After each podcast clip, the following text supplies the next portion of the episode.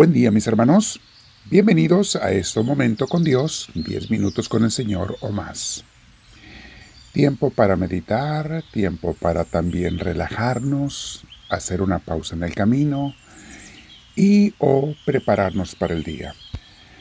Es muy, muy importante, mis hermanos, que cada día lo empecemos con un rato de oración con Dios, para estar preparados, fortalecidos, iluminados, guiados, y que los problemas del día no nos afecten tanto. De hecho, notas la diferencia cuando vas a tu día, a tu trabajo o escuela lleno, llena de Dios, y cuando vas tú sola, tú solo, sin Dios, se nota la diferencia, se siente. Nunca empieces tu día sin Dios. Y un simple persinarse, un simple en el carro encomendarse a Dios, no es suficiente, mis hermanos. Eso es como quien dice, un darle un brochazo a la pared así con pintura de agua. Eh, sí, dices tú, medio la pinté, pero no hizo ninguna diferencia. Nada que valga la pena. Puedes decir peor es nada, pero no te compares con peor, compárate con mejor. ¿Qué es lo correcto, lo mejor para empezar mi día? Y eso es con Dios, habiendo pasado un rato de oración con Él. Si es necesario poner la alarma 10-15 minutos antes, hazlo. Va a valer la pena y no vas a andar más cansado porque dormiste 15 minutos menos. Al contrario, vas a notar más energía, te va a rendir más el día también. Dios te multiplica el tiempo cuando lo haces con Él. ¿Cómo lo hace? No me preguntes a mí, pero pruébalo. Te multiplica el tiempo y las energías cuando le das el primer lugar a Dios en tu vida. Pruébalo y verás. Muy bien, mis hermanos, nos sentamos derechitos, vamos a poner la espalda recta, los hombros relajados. Ponte tus audífonos si los tienes, cierra tus ojos si puedes y respira profundo con mucha paz varias veces. Puedes contar o no las respiraciones como tú quieras, pero muy pausadamente siente cómo el estómago se infla para saber que estás respirando correctamente.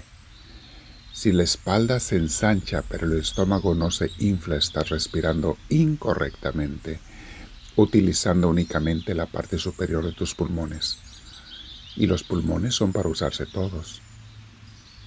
La mayoría de la gente solamente respira así con la parte superior, lo cual también no te relaja, te causa estrés.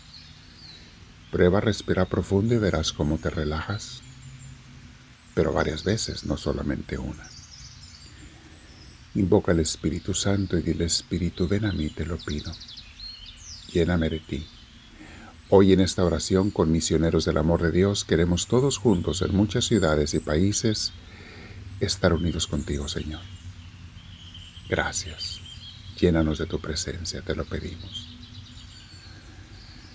Muy bien, mis hermanos, vamos a comenzar la oración. Anoche tuvimos un encuentro con Cristo de Noche de Alabanza, muy hermoso y mucha gente que está escuchando la oración, más de infante noche, mucha gente que está escuchando la oración. Eh, recuerden los que estuvieron en esa noche de alabanza, qué hermoso gozar con Dios, cantarle, alabarle, unas palabras, un corazón elevado, inflado de amor por Él. Hermoso alabar a Dios. Bueno, háganlo hoy también. Los que no asistieron y que están cerca, aquí en el sur de California, pues se lo perdieron.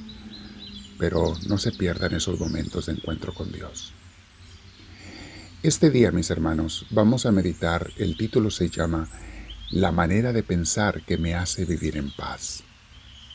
Hay una manera de pensar que me hace vivir en paz. Y no es poniendo pensamientos nuevos, es quitando pensamientos viejos. Vamos a meditar en eso un poquito. Hay muchos pensamientos que nos están robando la paz que Dios nos da y que nos dio desde que nacimos y que quiere que vivamos en ella.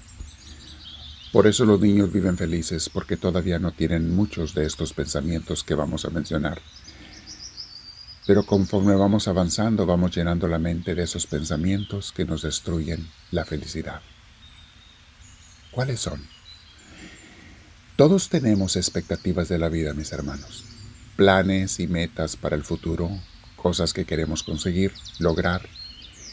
Y en esas expectativas y planes precisamente radica el miedo y la infelicidad de nuestras vidas por nuestra manera de tenerlas. No es que sea malo tenerlas, es la manera en que la gente las tiene, las adquiere. Como una condición para ser felices, ya automáticamente echamos a perder la felicidad. Vivimos sin vivir, mis hermanos.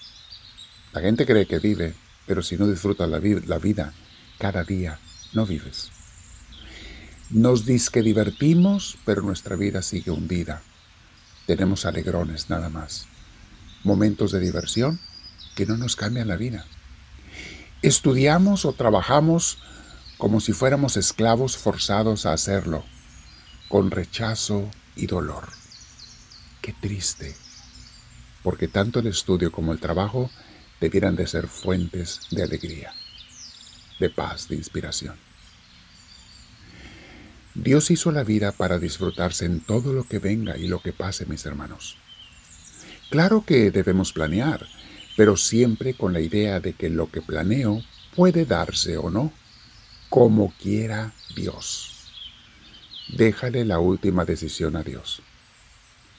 Hasta para vivir o morir debemos gozar la libertad de dejarle las decisiones a Dios. Hasta para eso, mis hermanos. Voy a vivir o voy a morir lo que Dios quiera. San Pablo nos ilumina cuando estaba encarcelado y no sabía si lo iban a matar o dejar libre.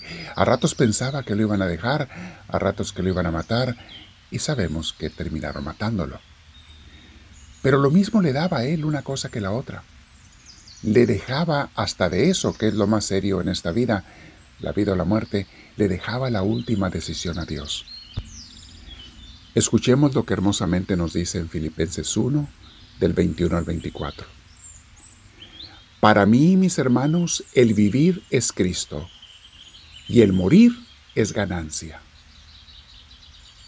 Ya en ese primer versículo, vivir es Cristo, todo lo que hago es por y para Cristo. Y morir es una ganancia, no es una pérdida, es una ganancia. Sigue diciendo, ahora bien, si seguir viviendo en este mundo representa para mí un trabajo fructífero, ¿qué escogeré? No lo sé. Me siento en medio de dos posibilidades, presionado por ellas. Por un lado, deseo partir y estar ya con Cristo, que es muchísimo mejor. Pero por otro lado, por el bien de ustedes, es preferible que yo permanezca en este mundo. Palabra de Dios. Estamos escuchando a una persona libre de cadenas de proyectos, de expectativas de la vida.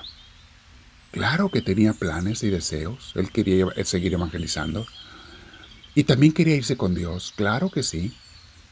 Tenía planes y deseos, pero le dejaba todo a Dios. Mi hermana, mi hermano, si tú y yo aprendemos a hacer eso, hacer planes pero dejarle todo a Dios y vivir cada momento, disfrutarlo, gozarlo, como Dios lo vaya mandando, y superar las pruebas no esperando que ya pronto se pasen, sino que lo que Dios quiera, mis hermanos, estaremos gozando esta vida, viviendo en paz.